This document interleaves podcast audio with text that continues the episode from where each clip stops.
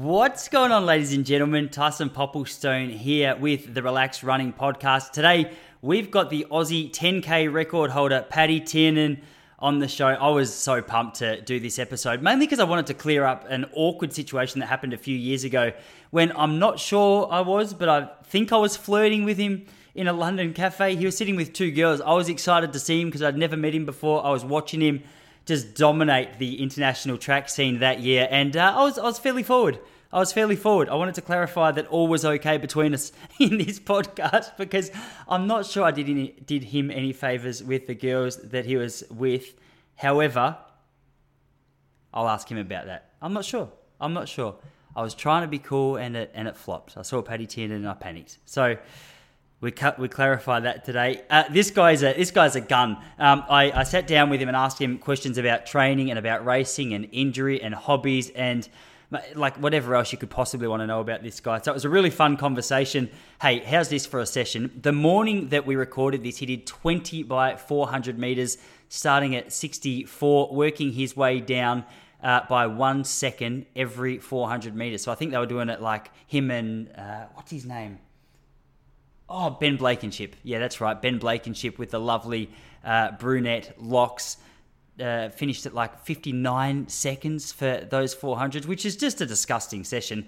Anyway, uh, we talk about that as well. It was a really good chance to, to pick his brain. I watched him run the night that Stewie McSweyn broke the Australian record here in Melbourne. And I remember thinking, all right, get Paddy Tiernan in the right race, and I reckon that Aussie record could go. So I'm glad that my little prediction was on track. I also reckon he's got uh, got some big time up his sleeve to take off. So I, I, I, sort of put that to him and asked him his thoughts on that. Really good conversation with a really good bloke. Hey, he's a super relaxed kind of character. He's, uh, he's just got that cool vibe going on. So I, I think you're going to enjoy this one. This episode is once again welcome back to our sponsor. Rundies Undies Athletic Underwear. I'm a massive fan of that. Now, if you've been around for a while, you're going to know I'm a massive fan of these undies. If you haven't tried them yet, go to rundies.com.au. They're the most comfortable running undies that you'll ever run in. I'm not kidding. I know they're a sponsor, but they're a sponsor because I love them. I've got about eight pairs of their undies in my drawer. And last night got in trouble because I came out trying to be funny to my wife and I was wearing her Rundies sports bra, which she loves. And she thinks I've stretched it, um, which was a compliment to me but really disappointing to her. So make sure you go and check it out. They've got a whole range of clothes. They've got the running briefs, they've got the undies, ladies, little G banger if you're interested in running in one of those ones. What I like about the rundies is they don't get all now I don't want to get too personal. I don't want to paint graphic images in you with you, but but cotton undies they, they get a bit claggy. They get a bit maybe this is an issue I need to check out. Claggy was the wrong word. Take that picture out of your head. They get a bit sweaty. They're not comfortable to run in. They get too heavy. I can't believe I said the word claggy. You're never going to get no clag with rundies though. They are comfortable. They're not a speedo material, but they're like a. You can just tell when you put them on that they're designed to be able to handle a good amount of sweat. And as much as we don't want to talk about it, mean, when you run, your gooch gets a bit uncomfortable. I'm just being real with you. Come on, don't pretend I'm the only one. Wow, we've uh, uh, we've we've got closer than I anticipated getting. So, if you're a fan of Rundies, or if you like the sound of that, make sure you go to rundies.com.au. Now, they've already got some reduced prices going on, but if you type in the code smooth21, you are going to get a further 20% off. Now, I'm pretty sure that smooth 21 is all in capitals, so make sure you got caps on, you're going to get 20% discount on those undies. Now, if I've hyped it up too much and you contact me and go, Tyres, I don't know, uh, you told me they were so good, they're not really for me, I'm going to give you a 12 month free membership to the Relaxed Running membership. So that's all on me. I promise you that if you're not happy, you will be. But if you're not, get in touch with me. I'm going to give you free 12 months pass to the membership, which will give you access to all the training programs, all the experts corner videos, questions being answered, workouts, stretching routines, as well as our forum and everything else that's on there. So don't just be one of those blokes though who's like, oh, I'm not happy with it because I just want a free membership. Please be honest, all right? But I'm going to carry my part of that deal. So smooth 21 for a further 20% off all your Rundies attire. Go to rundies.com au. Now, that's enough from me. Guys, hey, great to see some of you jumping on board the Relax Running membership. If you want to check it out, if you've been flirting with the idea, jump over, get your three day free trial. Um, you're going to get access to everything I just mentioned a moment ago. So, hey, it's it's starting to look really, really good. And, uh, and I can say that with confidence now. All right? So, check it out. distant, uh, relaxrunning.com slash distance members. That's enough from me. Let's get me out of the way. Well, I'm about to introduce myself again, but I'm talking to the Aussie 10K champ, so it makes it uh, even more enjoyable. So, welcome to the podcast for the first time, Mr. Patrick Tiernan.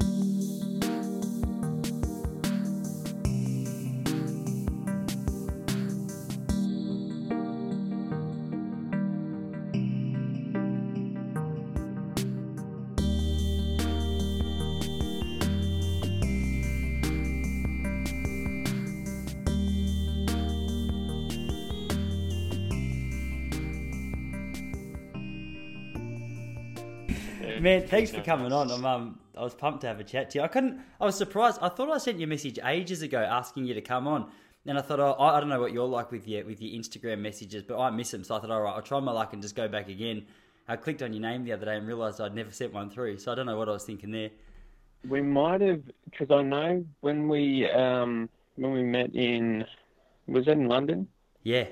At the time, yeah, because I had, I think I had a different account then and then I had to switch because it got someone got into it or whatever. So maybe there was a message sent to that one around that time, and then it, I had to switch, like basically got a new account. So you might have actually sent me one to that one, and then I obviously went through all that process. So yeah.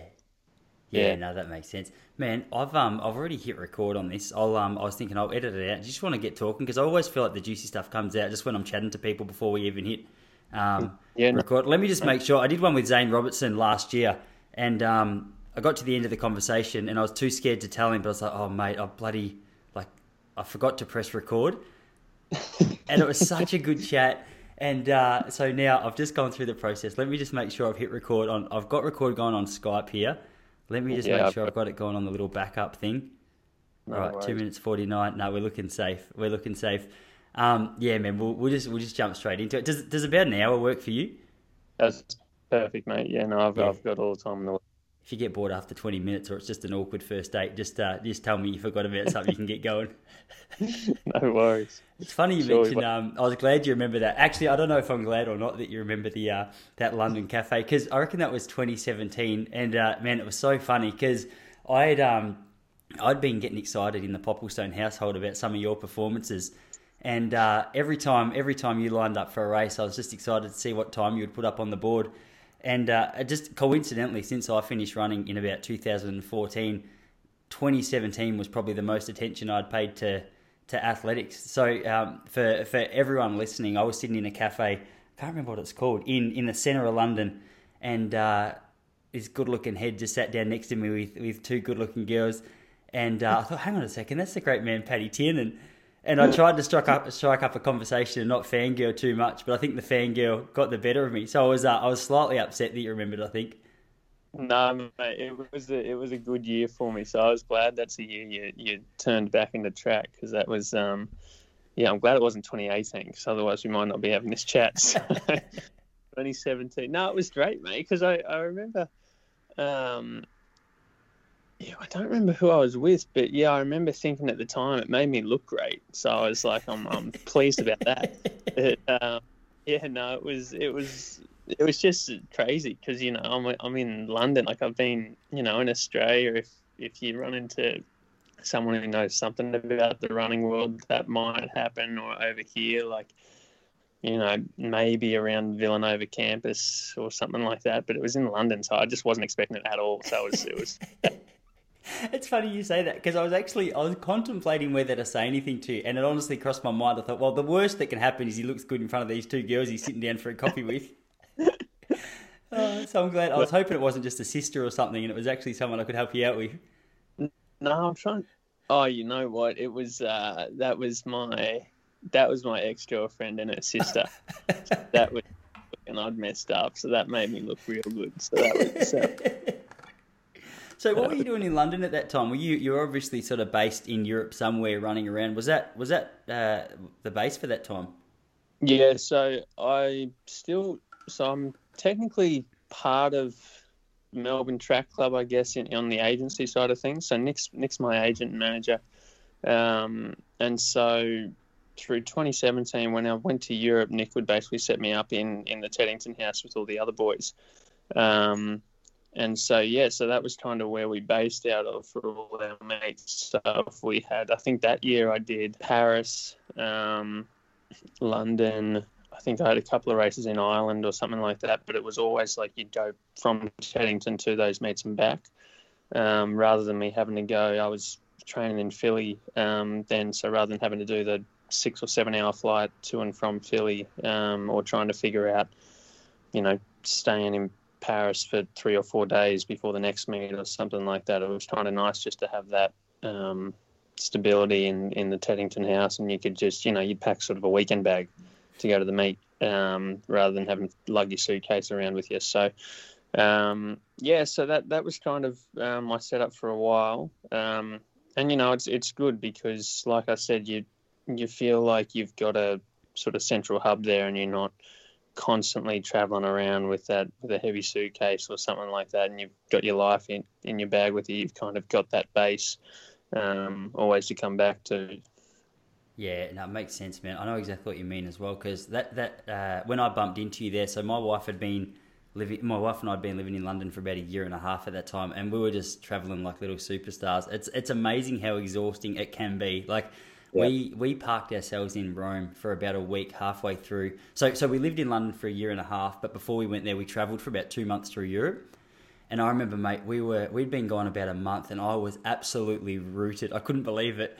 And uh, we we had a place, we had a little Airbnb booked for a week in in Rome, and man, it was just so nice to to plant the roots a little bit, have a place to call home for a couple of days, and even just a week just seemed to hit refresh. So I, I know it sounds like a little bit of a Teddington vibe. So is that still the? Is that still? Oh, I guess you wouldn't have had a chance to go back the last sort of eighteen months to base yourself in a place like that. Yeah, so I went there in 2019. I think um, I think I did two stints in Europe, and then there was kind of a four or five week period where I wasn't racing, so I decided to come back um, back to Philly, and I was living was living with my fiance then, so it kind of just made sense to to come back. Um, but yeah, no, I so I did that in 2019. I'm not sure what um, sort of what my setup is now. Now that I'm training with a, a professional group over here rather than just going solo in Philly. Um, but yeah, no, it's it was just great. Like it was something I always appreciated from Nick, just like being able to set that up for me. And it's something that you just don't have to worry about um, when you're going over there. Yeah, so Nick's not coaching you. He's uh, he's just looking after the, the race side and the, the sponsorship side of stuff. Who are who are you working with over there at the moment? Yeah, so I'm current. I'm with um, Oregon Track Club Elite. So Mark Rowland uh, coaches that group, um, and yeah, it's been fantastic. I've really really molded in well with the group. Um, you know, some training partners there, uh, Hassan Mead, Ben Blankenship.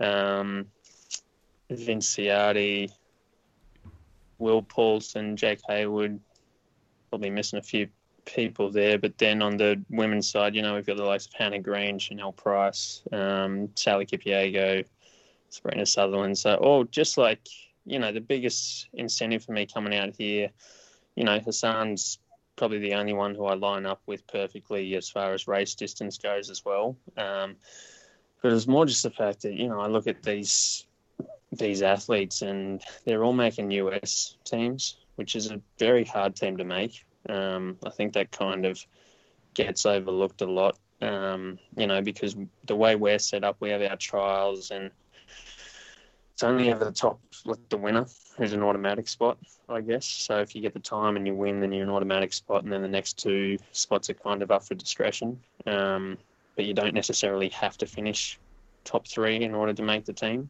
Um, whereas over here, like their trials are a month out from the championship. So like they've basically got to get the time before the trial, and then when they get to the trial, you know everyone who's got it, and it's like top three across the line with the time go.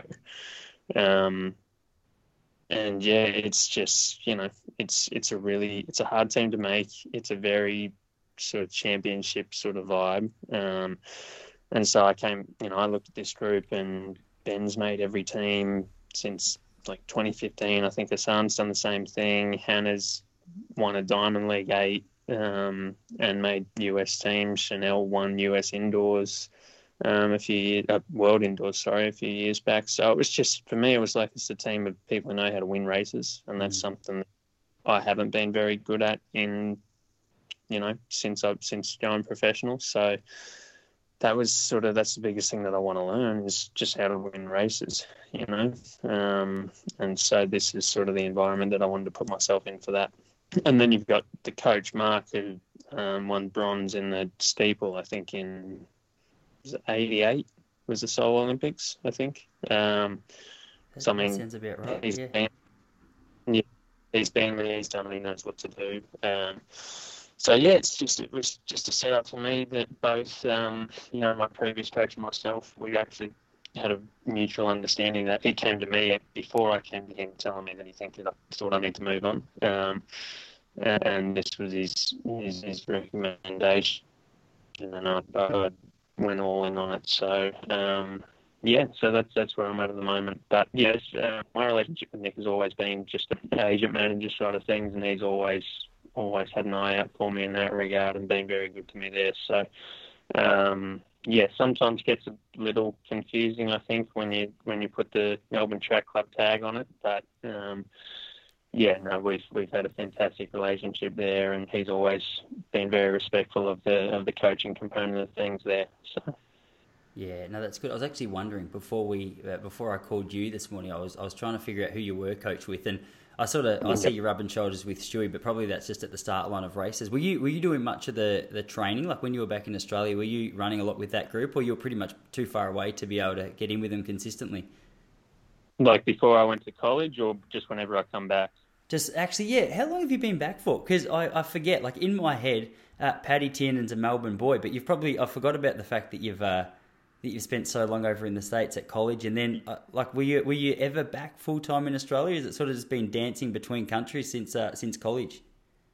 So I've pretty much permanently been in the US um, since January 2013. I came back briefly for like three or four months leading into Com Games, but that was more so for that preparation rather than a like sort of jump sort of thing. Um, so when I was back in the lead up to that, I, I went to Falls with those boys, jumped in with, with some sessions there. But for the most part, it's kind of yeah, we've only really linked up um, if it's made sense as far as you know if I'm in Europe and one of Nick's sessions lined up with what I had or something like that, and we could adjust it there. Um, but yeah, so sorry, my dog's just got a squeak toy in its mouth. I thought you had a chicken. but um, yeah, so I I've been yeah US based for yeah it'll be nine years um, at the end of this year. Um, so yeah, so no, we we haven't really linked up training wise much. Um, me and the MTC guys, but um, you know, we like I said before, when whenever I went to Europe, I would stay in the Teddington house and we'd sort of link up in that way. And um, yes, I know them all really well, but just as far as training goes, we haven't really haven't really been doing too much together there. Yeah, okay. So what you moved over there? What you must have been about seventeen or, or eighteen? What just gone into college? You finished year twelve and thought, all right, it's time for a time for a change up. Yeah, so I did year twelve, and I did a year at um, year at University of Queensland and trained with Pat Clohessy for a year. Oh, the great uh, man. The great man, Pat. He's a legend. Yeah, yeah, no, it was fantastic. Um, learned a lot from there, and um, it was great because I kind of focused on the 15 for a year, which was a which was nice sort of change of pace for me. And then yeah, came over to to Villanova in January 2013, so I would have just turned 18. Um, and yeah, it was kind of a thing where you know I said to myself, I'm going to give it a year, see how it goes. Um, and it, it helped because I had you know Jordy Williams had just come over about three or four months earlier. Um, Sam McEntee had been there for a year or two already, so I had that sort of Australian connection there, even though I never didn't really know either of them too well. Um, in fact, I'd never met Sam. I'd only met Jordy once, and um, yeah, but I mean, my first six months there, um, I ran terrible and it wasn't because of the coaching. I just wasn't tapped in at all. You know, like I was, I went to the US to party for six months, and um, I mean, I think, oh, I think my, I in like the first six months I ran a 3k PB and a 1500 PB, but I also ran a 404 1500 and a 357 1500, and they were both. I think that at the time that was about 11 seconds and 18 seconds off my PB respectively. So it was um, it was an interesting six months. I'm, i Marcus has told me since then that he was considering sending me home if I didn't have a good cross country season. Um, which fair enough, you know, you're paying for a kid's degree and he's coming over and giving you just shit. Um, so, so um, yeah, so my first six months wasn't wasn't great, but I had a had a good summer. My dad came over and spent a couple of weeks with me, which was great. I think that really sort of, you know, helped me get settled in and screw my head on a bit. Um, and then yeah, I finished ninth, I think, at the national uh, NCAA cross country meet the next seat the next um, semester. So yeah, from then on, it kind of switched for me, and I was able to focus and had a really good college career from there on out. Um, and yeah, that's kind of yeah that first cross country season kind of really set everything into motion for me. Yeah, it's funny you mentioned that when you got there, you're just ready to party. Because when I, I ran on one international team, I ran uh, the 2010 World Uni Cross Country Champs in, in Kingston, in Canada.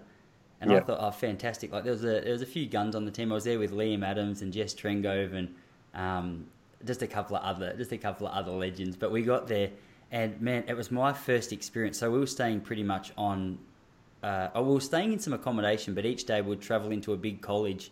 And I, I got a real American college vibe from it. And they had pizza and they had jelly and there was ice cream.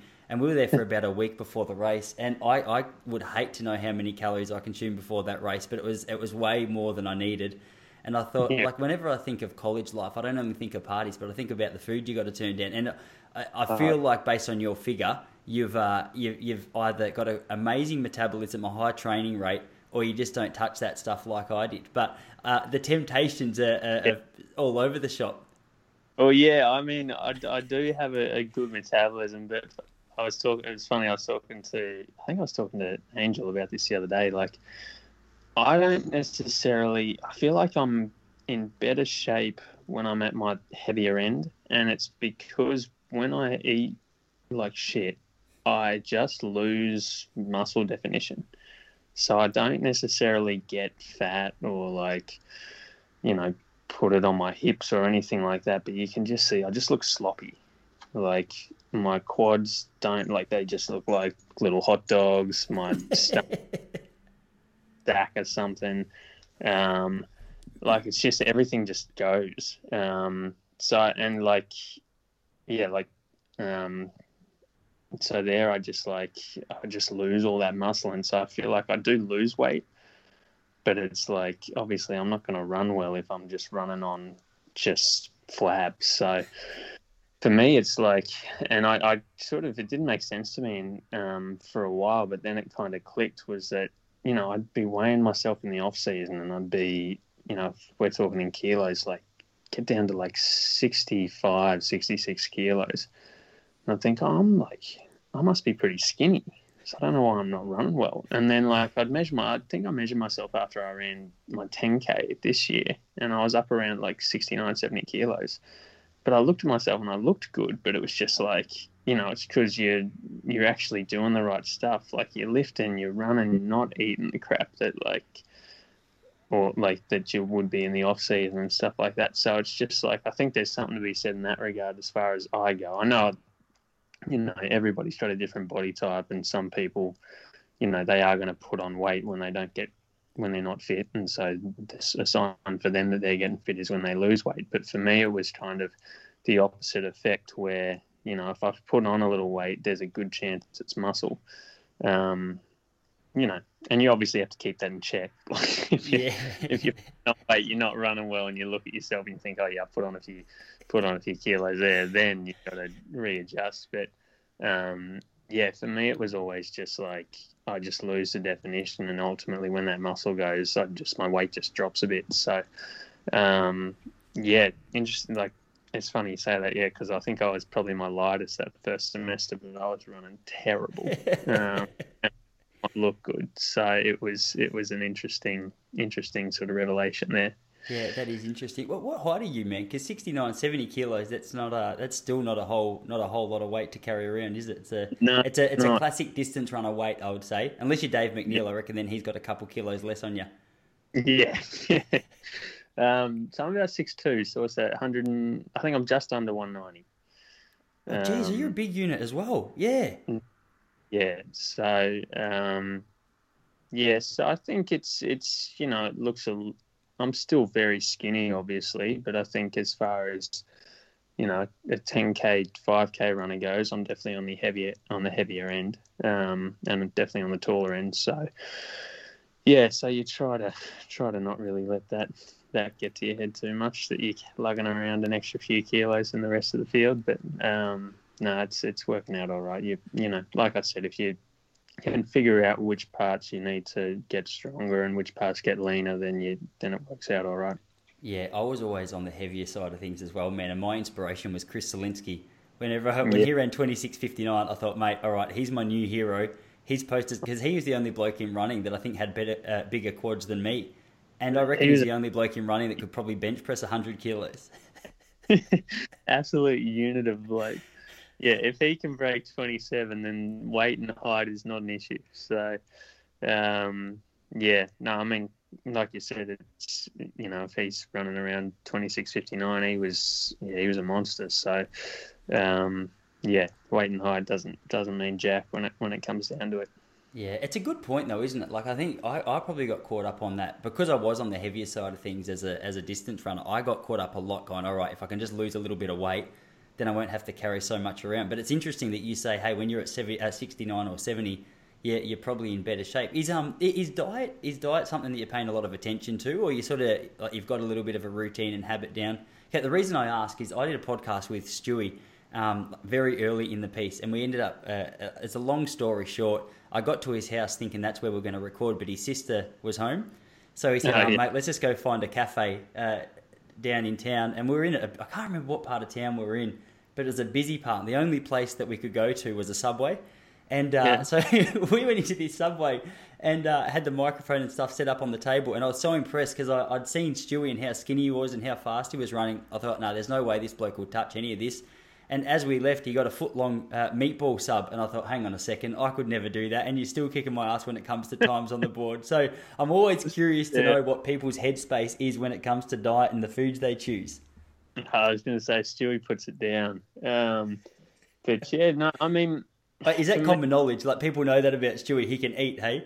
I mean, I've lived with Stewie in Teddington. He, he eats pretty well, actually. I, I was, um, it was like kind of similar surprise as you were. Like I think he, you know, I was surprised that he was putting putting that much fuel. But when you think about it, like, and I, I mean, that's the thing. He was eating the same amount that I was eating and that's kind of what clicked in my head because I thought, oh, he's a really skinny bloke, but he was, um, but no, I mean, I mean, he's running crazy times. Like you gotta, you gotta be feeling that somehow. So, you know, for me, it's a similar sort of thing. Like I'll, and like, like I think that's a great example what you mentioned there. Like you ordered a meatball sub, you know, like it's not like a salad with something else on the side. Like it's not necessarily something that he's looked at the menu and thought, oh, you know, I should probably have a, a green for lunch or something like that. Like he's looked at it and thought, no, I want a meatball sub.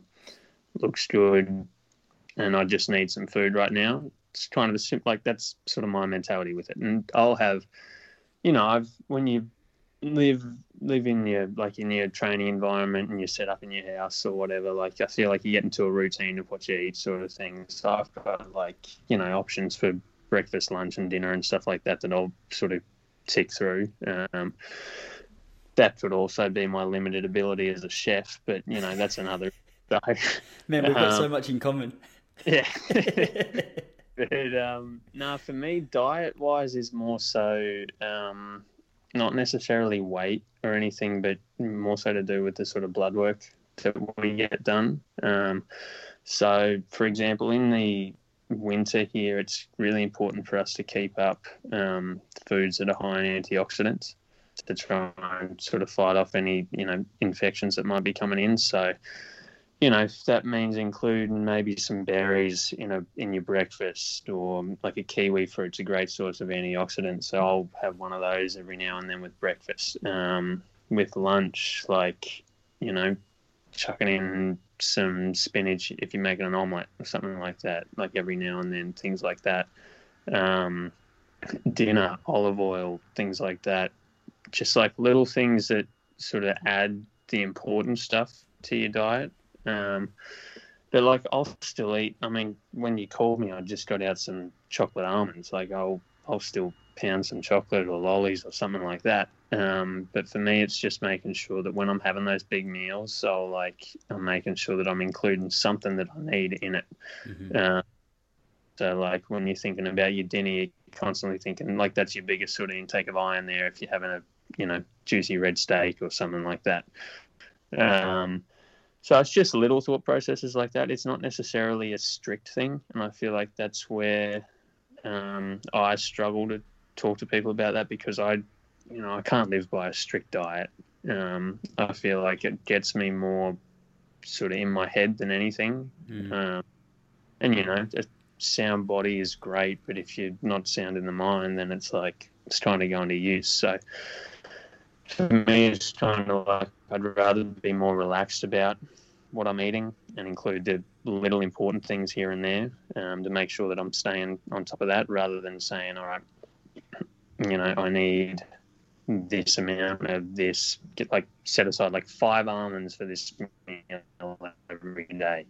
Or like, you know, for dinner, I have to have steak with this salad, but also add like you know some carbs or something like that in somewhere. Like for me, it's just like this is what I want to have for dinner, and look, if I need to have a little bit of iron, I'll make the steak a little, you know, on the rarer side or something like that. Or if I'm having lunch and I have something, I might, you know, like I was saying before, chuck in something that's rich in in a thing that I need right then and there. Um, but that's what that's sort of been one of the big incentives coming out here as well. So we um, we actually work with a company called Orreco based out of the UK, and they'll sort of they've sort of analysed what we're eating, and you know you do a food journal for a week, and of course everyone when they do a food journal for a week, that week is the best they've eaten in five years, and they're aware of that. Like they'll take into account that all right, this guy's not actually going to eat a this salad with his meal every day or whatever. Um, but they sent out sort of, you know, they sent out a sheet to us afterwards that kind of lined out different options for like little additions to your meals each day. And that's where I was getting like those things like the spinach and the berries and the stuff like that. Like I've got it on my fridge and it's just like, you know, with breakfast, add one of these three items to whatever you eat. With lunch, add one of these three items. Dinner, yeah. So it's not necessarily any means, but just you add the important little things. You add that important one thing to your meal, and just like make sure you're getting on top of that.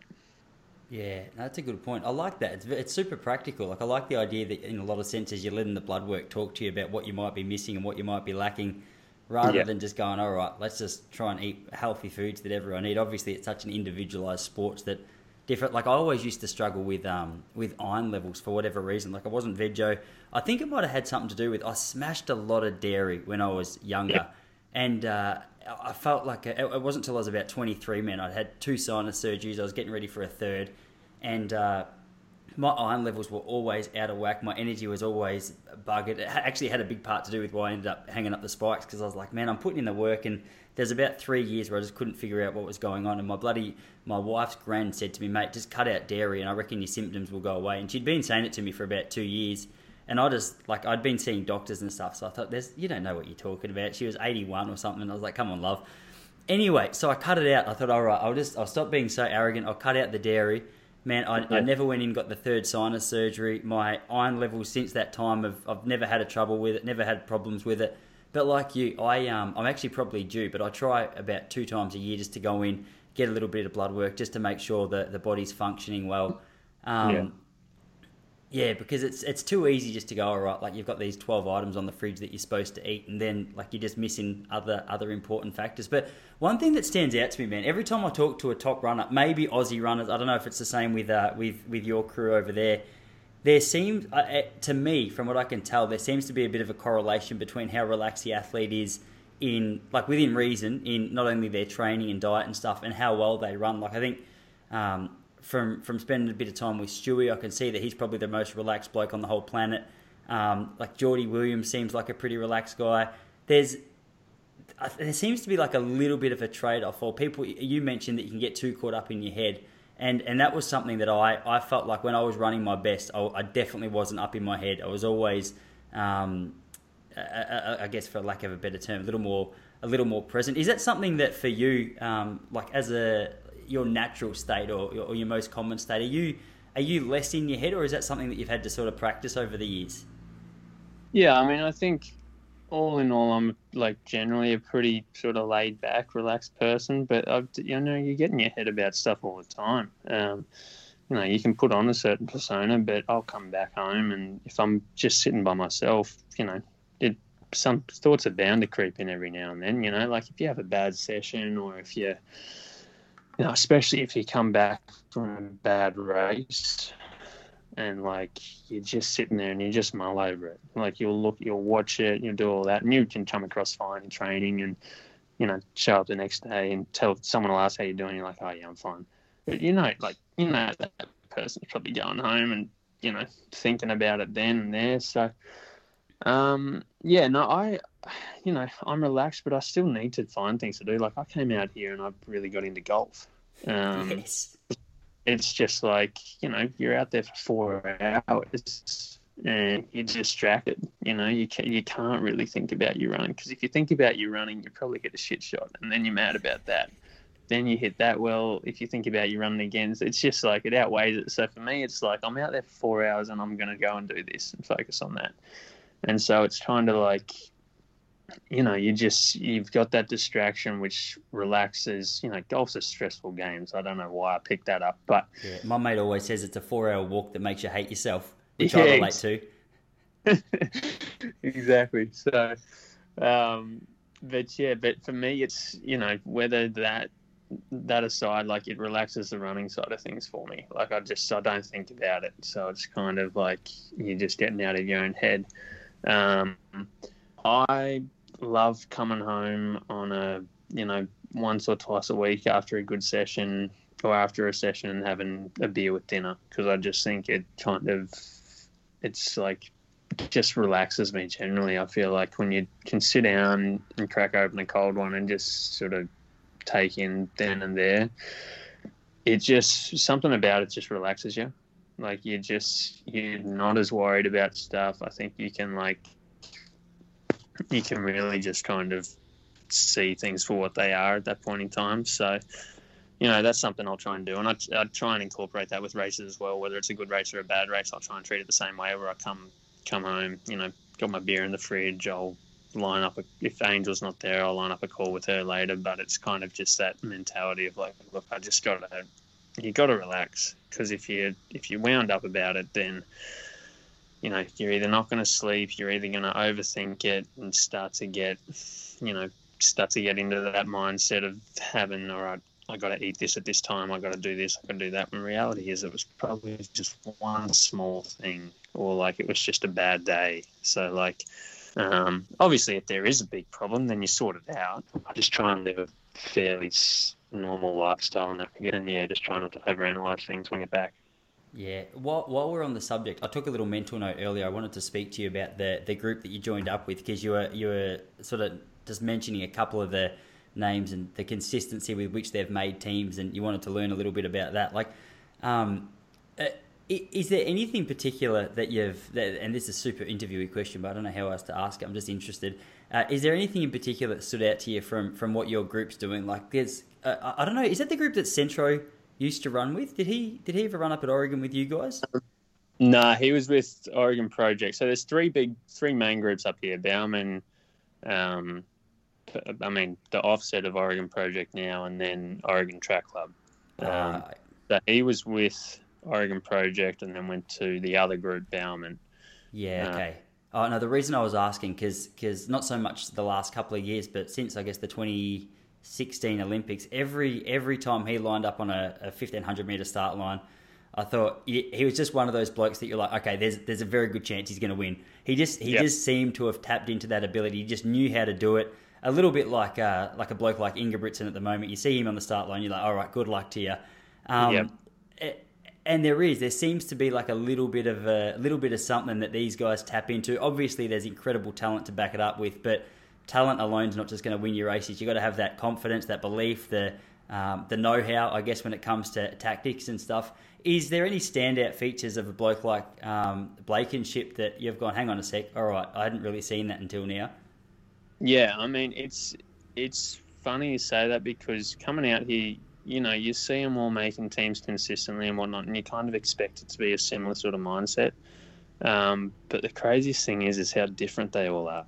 You know, like Ben, Ben's a great bloke, um, and he's so down to earth with everything. Like he'll, so he, you know, he's got about six or seven cars in his driveway at one time because that's kind of what he does. He like fixes up cars and he loves it. And, um, and all of that. So it's kind of like that's like his golf, I guess, is like that's his way of taking his mind off things. But um, no, I actually had a chance to have a real good chat with him the other day, and um, you know, he's just good at doing what he needs to do. So he, we don't actually link up a whole lot. Like we'll do some sessions together. Like this morning, we linked up for a session. Um, but he's very good at kind of knowing what his body needs. Like he doesn't lift with us; he'll do his own separate lift, and he sees a lady in Portland to sort out his PT side of things, um, or his physio side of things. Sorry. So he, you know, he's just one of those guys who he's figured out what works for him, and he he just does what he has to do to get that done. Um, a guy like Hassan Mead, he, I mean, firstly, he's the one who got me into golf, and he's I reckon last year he probably played about 100 rounds of golf. It was Wait, insane. just that while we're on golf, I'm not going to interrupt you. Keep going with that. I want to come back to golf. I'm very interested in asking you a few questions specifically about that, but we'll go to that later. So keep keep going with what you're saying. No worries. Um, but he, see, he's a he's a funny guy because he's constantly like, I could absolutely rip him in a session, like put him put him to the coffin, and I guarantee he'll come out of that and he'll still have the same level of confidence that he went into that session with. Like he he's got such a strong ability to put a bad result or a bad session behind him quickly and come out of it and think, I'm still going to make that team in June. I'm still going to be in Tokyo. Like we ran, we ran. He'll hate me for mentioning this, but we ran a half marathon down in Vegas in January. And I remember thinking then, I was like, if I ran 66 minutes, I would be, I wouldn't sort of know what to do. but I was standing next to a guy who ran, who he's a US runner, he runs in the 10K and the marathon. And we saw him cross the line, and he looked at me and he said, I know that guy's still going to make that team, that 10K team in June. And I was like, yeah, he probably will. And sure enough, two minutes later, he walked off and he had his two minutes where you could tell he was just frustrated. He was mad. Two minutes later, he came back. We were cooling down like nothing had happened. He came back out. That race was on a Saturday. He came out the following Tuesday and destroyed me in a tempo. Destroyed me. I'd beaten him by three and a half minutes in that half marathon, and he came out and destroyed me. And you could just tell it was like a just a light switch he was like, "All right, I'm in." And now that was in January, and now he's great shape. Like I'm struggling to keep up with it. It's realization that one, he knows when he has to switch it on. Like he's very good at knowing that. And Ben's the exact same way. Um, and two, just like when it's on, it's it just happens. Yeah, no, that's that's really interesting. So it's uh, I, I, find this fascinating, man, and. Uh, so, so, since um, leaving the running scene, I'm sure my listeners are, are, sick of me talking about this, but just for what it's worth, I, am amazed at the correlation between so many different fields. Um, uh, as a, a, subtle suggestion that we're going to get back to, into golf in a minute, I recently watched the Tiger Woods documentary on Binge, um, which is a little gossip magazine, but also really interesting to look at just like the mental processes that he takes between a bad shot and his next good shot, which, uh, like your mate that you're just talking about there, sounds like he's just got this incredible ability just to leave, you know, uh, what went poorly behind him, uh, maybe to his detriment, and get on with his his next shot. Well, in golf, it was obviously a great thing, but uh, dude, I, I started stand up comedy about two and a half years ago and I yeah. find it. I, it's my new running, bro. Like I'm so addicted. But what is so fascinating about stand up is like, and I've learnt firsthand, it is so you're bound to come across a bomb. And in my case, like you get to bomb all the time, so you get plenty of times to practice. But uh, yeah. what's interesting, man, is the the best comedians don't necessarily bomb less when they're trying out new material, but they've got this ability just to see it for what it is. It's like, all right, uh, they can see the phase of preparation that they're in. They can see that it's a new joke there, and so many blokes leave the scene because they'll get up and just bomb consistently and be like, all right, I'm shit at comedy. I'm not going to do it. And I, found that interesting. I was sort of, uh, since I started, I was like, man, it blows my mind just how many little correlations like that there are between distance running and a scene like stand up comedy. And I reckon if you can develop that ability, and I think it can be developed really well. Like if, if someone's listening going, oh man, I suck at this, like, like anything, I think you can really work on your ability to do it. But it's uh, it's definitely helpful because I'm sure you'll appreciate. And you mentioned 2018 uh, not too long ago. Like there's there's bound to come a time where you're going to suffer a few losses, or you'll be injured, or you'll just be going through a shit patch. And if you let that get on top of you, you're good luck getting back out there and racing well.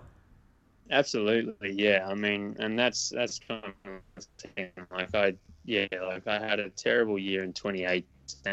It's just that message of like every day is not going to be great it's like you got to make sure you're ready for the one that counts. Their ability to be able to, you know, prioritize what they're doing, set aside a day that you know realistically didn't mean as much as as people building it up to me, um, and really make it count for for when it comes down to it. So. Yeah, so no, it's been it's been a really good learning curve. Dude, I'm just gonna I, I might just switch off the um the video because I'm, uh, um, there's a little bit of a lag going on between us. Um, so I might just switch that off. It might help us out a little bit with um, uh, what do you call it? Just with with the connection. Yeah, no worries. Uh, I'm pissing myself laughing in that photo. I'm not sure what's going on there, but there you go. You can look at that for the next 15 minutes or so. is that better? Right. Am I coming through okay with you? Yeah, you're coming through fine with me. It, it probably is on my end, mate. So um, yeah, if there's if it cuts out, don't don't be afraid to interrupt. Yeah, no, no dramas, man. No dramas. So I've uh, I've got to I've got to ask you a little bit about golf before I before I ask you a few questions that the uh, the Relax Running fans have, have shot through. I've got to ask you a little bit about that. So how's the uh, how's the form and, and what was the what was the incentive getting involved in that? A little bit of competition with your mate. Def definitely competitive side of things. Um, no, I I mean I'm just a sports nut. Like I think that was one of the one of the sort of most jarring things that my fiance found out about me was that as a kid I didn't have my hobbies were sport. Um, like I think she asked me like what I did as a hobby, and I was like, oh, I played cricket, and she was like, No, I thought it was a you know outside of cricket. Oh, I played tennis every now and then. She was like, All right, did, did you do anything outside of like, nah, that's just all I was interested in. Um, and that's true to this day. I mean, I, I obviously have more interest, but I still love the chance to, you know, I'll go like golf. I've picked up now. If people want to go 10 pin bowling, I'll do that. I, I just love it. Uh, but yeah, so, um, I knew when I talked to Hassan initially about coming out to join, um, to train with him out here and join the group here, I, I knew he was big into golf and I thought, oh, that'll be kind of a good, you know, good way to get to know him a bit and, um, and just you know spend some time because Angel and I are living apart now because she's with a, a, group two and two or two and a half hours away. So I was like, that'll just be a good way to, you know, kill the day. Um, but yes, I got into it and I figured I'd go and play around before I played with him, just so I could you know dust off dust off the cobwebs and stuff like that. Mate, it was appalling. I think it was. I reckon I shot maybe 112 so what's that about forty over? Um, it was a shocking day. It was terrible. and so I thought, geez, I got to go and go to the range and figure out something. Um, but no, I'd say I'm shooting consistently in the low 90s now, which is oh wow, um, I'm pleased with that. Um, yeah, my my biggest goal with golf is I don't want to be that guy that you know you feel bad giving shit to about a shot. um, I feel like that's when it becomes a bad day. Is when you you know you're on the seventh or eighth hole and someone misses a misses a short putt, or they shank it or something like that, and you feel bad giving them shit about it. um, that's when you know it's not going well. So I, I told I said that to Hassan. I was like, if it gets to that point, just tell me to go home. Um, so yes, and I've I just I love that. I love being out there and you know having a bit of banter with them. Um, our Mark actually comes out and plays with us sometimes, and Tom Farrell, who's the he's um, kind of like the assistant coach of the group and takes care of the of the logistics and whatnot. He'll he'll join us as well. So it's a it's a nice just a good day out and kind of a much more relaxed environment, which is great. Um, and the weather out here is just it's good all year round. Like it'll be, I think the coldest it'll get will be around, you know, 10, 10 degrees um, in the middle of the day. So it's gloomy, like it's very cloudy, and sometimes it is just a miserable day to go out. So you don't want to do that, but it, it is a thing that you can potentially do year round. So. Um, yeah, no, I've I've loved it. It's it's it's a great, great little I would say hobby, but it's just another sport that I've picked up. um, so yes, and I'm I'm really getting into it. Um, yeah, love it. So what are you doing then? So you're out a couple of times. A, like, are you playing once a week, or you're playing twice a week, or you at the driving range? Like, how are you? I'm just I'm interested because I think oh man I've uh, I've, I've actually I've got a set of clubs that I've, I was using very consistently until about three months ago, but that I can't justify the golf club in Point Lonsdale where I am right now. Um, it's I think they're charging about fifty dollars for, for nine holes, and my skill level just can't ju- you can't justify going out for a fifty dollar game of golf for nine holes a couple of times a week because it's just not worth it. It's just I'm better off spending twenty bucks, spending two hours at the driving range, and actually working on some stuff. But I know yeah. I know how addictive the sport can be, and if I was uh, or if there was a, a I'm from a, uh, from Gippsland where the local course is about ten bucks to play on, so I was I would go out a couple of times a week down there and um, and feel happy just to spend a couple of hours walking around trying to improve. But when you're putting 50 bucks down a couple of times a week, it's not as fun. no, no, it's not. And so it's, it's actually, it's pretty affordable out here, which is nice. Like there's some courses that, um, you know, they're not, they're not anything special, but they're, you know, you can go out and play 18 holes for anywhere between sort of 15 and 30 bucks, which is, which is nice. Um, so we'll, you know, I'll try and get when the weather's nice, like I'll try and get sort of around in a week. Um, you know, sometimes the sun will drag me out for two, two, um, two rounds a week. But um, no, I don't go to the driving range. My theory is that if I go, if I start going to the driving range consistently, I'm going to get too into it. Yeah. Um, don't want it to, like I said, it was kind of a distraction from running, and I don't want it to become something that I really stress over. Like it's a stressful enough game as it is. So um, the most sort of range work I'll do is about 15 minutes of putting before the first tee, um, and that's that's a stretch because I'm not I'm not very good at getting getting there with time to spare. So. Um, yeah, no, we we'll just go and play, um, and I think that's that's his biggest appeal to. It. That's my biggest appeal to it. Is just you know going and playing rather than rather than having a practice aspect to it. Um, so yeah, it can make it very frustrating. But my theory is I, I could hit 20 balls perfect in a row on the driving range, and then my first one end up in the water anyway. So um, yeah, so it's it's you know we'll try and get out once once a week um, if it's if it's a nice day. But yeah, like over the winter, we didn't get out nearly uh, very much at all. I think we played we played our first round in about since December, uh, actually since November, um, a couple of weeks ago. So. Um, yeah, but no, now that it's now that the weather's turning a bit, um, we're actually we're heading up to altitude uh, next week. I'm going to try and try and take the clubs with me, but we'll see how we go. Yeah, where where you guys off to next week? Where you where do you he- head up to? Uh, we're going um, going to Flagstaff in Arizona, so we'll be we'll be up there for about five weeks, um, which will be nice. So it's my first time going to. I've been to Falls Creek once, um, but outside of that, I haven't haven't done any sort of altitude. So I'm looking forward to looking forward to going there and um, yeah, just kind of getting in a bit of a training camp type type of vibe, which will be which will be good leading into the summer. Yeah, awesome, man. It must be. Uh, how do you go with the professional running side of things? I was I've spoken to enough runners now to know that there's uh, there's plenty of gaps in your day to fill in, which is I think what golf is probably doing for you at the moment. But um, I watched uh, I watched the great man Morgan McDonald's new YouTube channel the other day. I was having a look at one of his videos about uh, just how he deals with the boredom in running, and he said that's part of the reason he started doing a vlog because he's like, I'm yeah. not complaining. I absolutely love what I do, but there's a lot of spare time, and I just don't know what to do with it sometimes. So that was his incentive for getting started. So have you got like outside of golf, and do you say you're engaged? I am. Yeah. Well played, yeah. man. Is that is that a new little addition? I don't, I don't know. So we have actually we've been engaged for a lot longer than we anticipated. We've been engaged since um, March of 2019, and we were meant to get married past August, um, but obviously because of the pandemic, that yes. we that um, and we're we're sort of currently we postponed it to August of this year, but I mean, you know, it's in given it's in the states and Australia's travel restrictions are, are what they are. Where that's still kind of up in the air as well. So we may we may end up having having a quite quite a long engagement yeah, uh, but no, no, but the wedding's all planned, so I, I can't fill my day with that.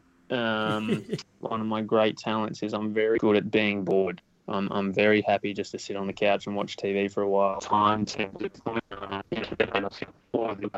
four hours in the morning, and it still felt like you know all I had to do was make lunch and have a shower, and uh, yeah, still managed to somehow be sitting on the couch for too long after my shower and in between lunch and then was scrambling around to get stuff together. So, um, no, I, I, I don't have that issue as much. It is very much a. Um, I agree with Morgan. There's a lot of a lot of time to fill, and if you if you're someone who can't really sit still or um, feels like they have to have to do stuff, then it, it does yeah. become a situation where you got to find something to do with your time. Um, I do. I actually, to be fair, when when we were in Europe, I did sort of find that you know because you, you know, when you're in a shared house and stuff like that, I think it becomes a little, you know, a little more awkward there. Um, yeah. You know, you, you don't really want to be that guy that's just sitting on the couch in the shared living room all day.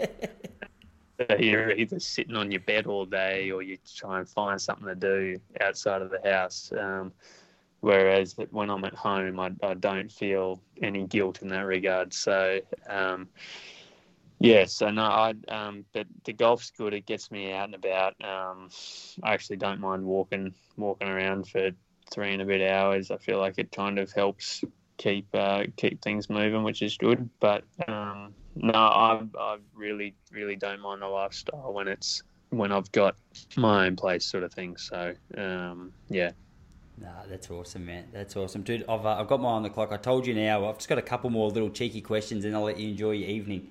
But yeah, um, not a problem. What did you? What, what session did you guys have on the plate today? You said you and uh, Ben did a session earlier, did you? Yeah. So we had um, we had five sets of four four hundreds um, this morning. So it's it's a tougher one for me because it's you know we get we start dropping sort of quicker laps, and the recovery um, in the set is only 45 seconds, um, which was being today. Usually it's only 30. So, um, yeah, five sets of four fours, 45 seconds rest in between, and then in between the sets, it's a lap jog. Um, but yeah, it's basically today we started out at 64, six, like 64, 63 for the first set. Um, and then basically the goal is each set you're dropping down a second. So by the last set we're doing 60 seconds um, for each hell. rep. So, um, no, it's it's a good session. It's something that you know is new to me coming out here, um, which is good. You know that's why I came out to to sort of get uncomfortable. Um, but yeah, it's it's great. Like we had, like to be honest, I think I was the only person who did that. But like Hassan was with us for the first two sets, um, and that was kind of his taper because he's doing a road race this weekend. Um, a couple of the other, the 1500 guys jumped in. Some of them started with me and did four sets, and then a couple others did jumped in sort of in the second or third set and did the rest there.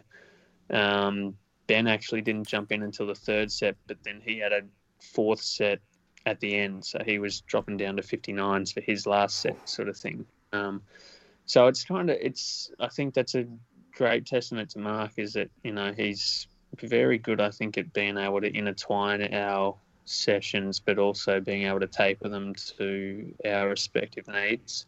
Um, being a 10k guy, I need the volume, but you know I'm obviously not quite in shape yet to be able to do a set of four 400s in 59 seconds at the tail end of a session. Hmm. Um, whereas that's something that Ben, you know, he's a 353 miler. Um, you know, that's something that he's quite capable of doing um, and an area that he wants to work on, sort of thing. So, um, yeah, so that was that was our session this morning. Um, it was a good one.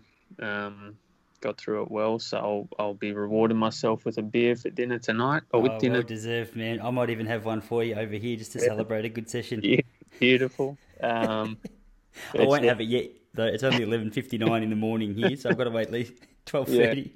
Yeah. yeah. Man, I've got a um, couple of questions for you from the um, from the audience. Now, I've I've tried to boil them down because some of them sort of lapped over nicely. I'm just going to throw two at you because I feel like these two are, are, are pretty uh, symbolic of, of what a lot of people were asking. So, actually, one of them's a bit left out, uh, a, a, bit from left field, but this first one from uh, who was the actual person that asked it? Uh, Andre Bulletus. I hope I'm saying his name right. Um, he has asked, what do you think the most beneficial? Oh, actually, no, he's, he's written two questions here. Uh, this is Dante. Sorry, Dante Cootie has asked, what's the favourite or most beneficial workout for the 10k in your opinion? 10k, I think it would have to be some sort of fartlek session. Um, now, whether that means you're doing, well, actually, no, yeah, it is a, it is some sort of fartlek. So um, for me, the biggest indicator this, like leading into my race in December, was when we had kind of had a bit of a mixed session. It was um, we did 10 laps of like a hill circuit where you're you know striding working the hill which was about 300 350 meters and then jogging back down um, so we did 10 sets of that which was kind of like a you know, like a not a warm up, but like your first part of the session. And then we jogged down to the track and we had 4Ks worth of 200 on, 200 off. But it was your on rep was about 30 seconds and your off rep was about 38, I think. Um, so you're only running, when you think about it, you're only running, I was only running 68 second laps, but it's a hard way to do it when you're constantly going back and forth between the paces like that. So, um, but for me, if I can get through that 200 on, 200 off at the end of a session and be doing it, you know, being able to pick up the pace towards the end of it, I feel like that's a great indicator for me mm. that I'm in shape to run a quick 10K. Um, just because I think a 10 such a long, it's such a long distance on the track to, you know, just be comfortable running a set pace. Like you got to be ready to go sort of fast and slow here and there. Like even when it's a pace race, I feel like it's still you still got to be able to adjust to a change in pace. Um, so yeah, so for me that that um, sort of fartleky style session or surging and laying back, um, that's that's the type of session that that really gets me in in good shape for a ten. Yeah, awesome, man, awesome. Now the the uh, Andre Andre Bertulis, Bertulis, I'm, I'm, I know he's gonna, I know he's gonna be looking at this and he'll be disappointed with my pronunciation of his last name. But with the last name Popplestone, I know how he feels, so I'm not going to apologise. Um, I think we answered his first question. He asked, "What drove you to run over in the USA?" And um, he's got another one here, which I'll, throw at you. Uh, he's asked, looking back five to ten years, uh, did you ever think that you'd be running at the level that you are now? Yeah, so I guess the move to the US, um, yeah, like we said earlier, I was trying to. Well, actually, I don't know if I said this earlier, but I was, for me, I just needed a change, and I ne- I knew that, you know, the culture in Queensland is not necessarily a professional runner friendly culture. Um, so for me, it was kind of like I, ne- I knew I needed a change if I wanted to keep running. Um, and what that was, I didn't really know until I got an got an offer from from one of the US colleges, and from that point, you know, I sort of figured out where I wanted to go, and um, I had that connection to Villanova with you know having Jordy there who just run 336 at the time, and I think Sam had also just run 336. So I'd seen they'd been doing well, and you know honestly, I just thought you know screw it, I need need to change something up. Let's go over there and, and see what happens. Um, so that was kind of my drive over there, which doesn't sound very well thought out, I guess. Now I think about it, but um, yeah, so that's that's where I went, and I guess that kind of around then puts me about ten, yeah, nine or ten years ago. Um, to be honest, I had no no ambition to make the Olympic team, um, just because I didn't think I could do it. Like it didn't seem that was reachable. Um, I still was obsessed with cricket. I think I wanted to play for cricket for Australia until I was about 19, and I'd been in the States running for two years at that point. Um, that was a just a childhood dream that I hung on to for about 10 years too long. Um, but yeah, no, I, I don't think it was until in 2014 I ran the Com Games B qualifier in the 5K, and I think it was a few weeks after the the cutoff date. Um, but I didn't know it until you know about it might not have even been the next year, like 2015, when someone mentioned that I I had done that, um, and that was kind of the first time where I thought, oh, you know, making an Australian team is sort of a realistic thing because I never made a team as a junior. Um, and I came to the US and I just said I'm just going to focus on running Ford, Villanova, doing all this. And it was, I mean, it's easier for me to say that because I didn't even, like I said before, I didn't even think I was capable of making an Australian team. Um, but yeah, no, I, I definitely did not think that I'd be running for Australia um, at all, let alone in potentially two Olympics. Um, so it's, yeah, I think it's sort of come leaps and bounds there in that regard. I definitely didn't think I'd be sponsored um, by a company like Nike. I didn't think I'd be running in a professional, you know, part of a professional team um, in that sport. So no, it's it's something that really didn't come on until I came to the states and started, you know, having results that translated somewhat. Um, and for me, I, I think that was crucial because I think if I'd stayed in Australia, I constantly would have been racing guys like, like at the time it would have been Brett Robinson, Collis Birmingham. Um, I think Mottram was still racing when I was leaving high school, but I, I it would have been situations where I'd line up against those guys and, you know, fresh out of high school, I'm not getting anywhere near them. Um, yeah. And I think just constantly seeing that gap I think would have been hard for me to mentally come around and think that I could compete with them. It'd be one of those things where, like you were saying before with Centro, like I'd line up and I'd kind of eliminate those three guys from the field and think, all right, where's my race at? Yeah. Um, whereas I think when I came over here, it was kind of the next stepping stone for me, and it allowed me to still continue to go into races trying to win them and thinking that I could win them. Um, so that by the time I got to the end of my time here, I was running 1320 and able to compete with guys like that. Um, and so the first time that it clicked in my head that I had to compete against them to make a team, um, it was doable. You know, like I was, I was running those times. I was getting in those same races. Um, so yeah, so it definitely being at Villanova and going through that process of the US college system definitely led me to believe that it was something that I could do. But yeah, before coming over, I I really did not think that I would I would be able to do that. Yeah, no, awesome, man, awesome. Well, dude, look, we've been gone for an hour four. I'll I'll leave you to it. It was uh, it's good to finally catch up with you, man. I'll I'll I'll shoot out another invite later in the year if you're interested and touch base on how it's all going because uh I'm pretty excited to watch this 10k record keep dropping. I reckon you got a, a little bit more up your sleeve, so I can't wait to. Uh, have you got any idea of when you're lining back up on the track?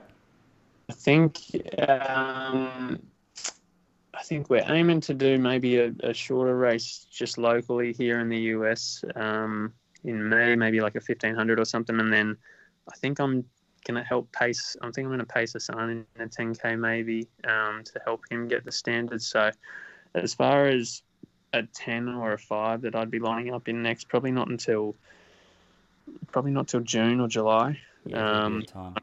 Lead up to to Tokyo. Um, but I think if all goes well, my next ten will be will be in Tokyo. Um, so yeah, if I want to compete, that record's going to have to drop a lot. So we'll, we'll see how we go. Nah, awesome, man. All right, man. Well, I'll be uh, I'll be cheering from you for you from over here, and as I said, we'll we'll touch base closer to that time, and um, yeah, just just check in on how it's all going. Beautiful, mate. Looking forward to it. All right, brother. I'll end that recording there.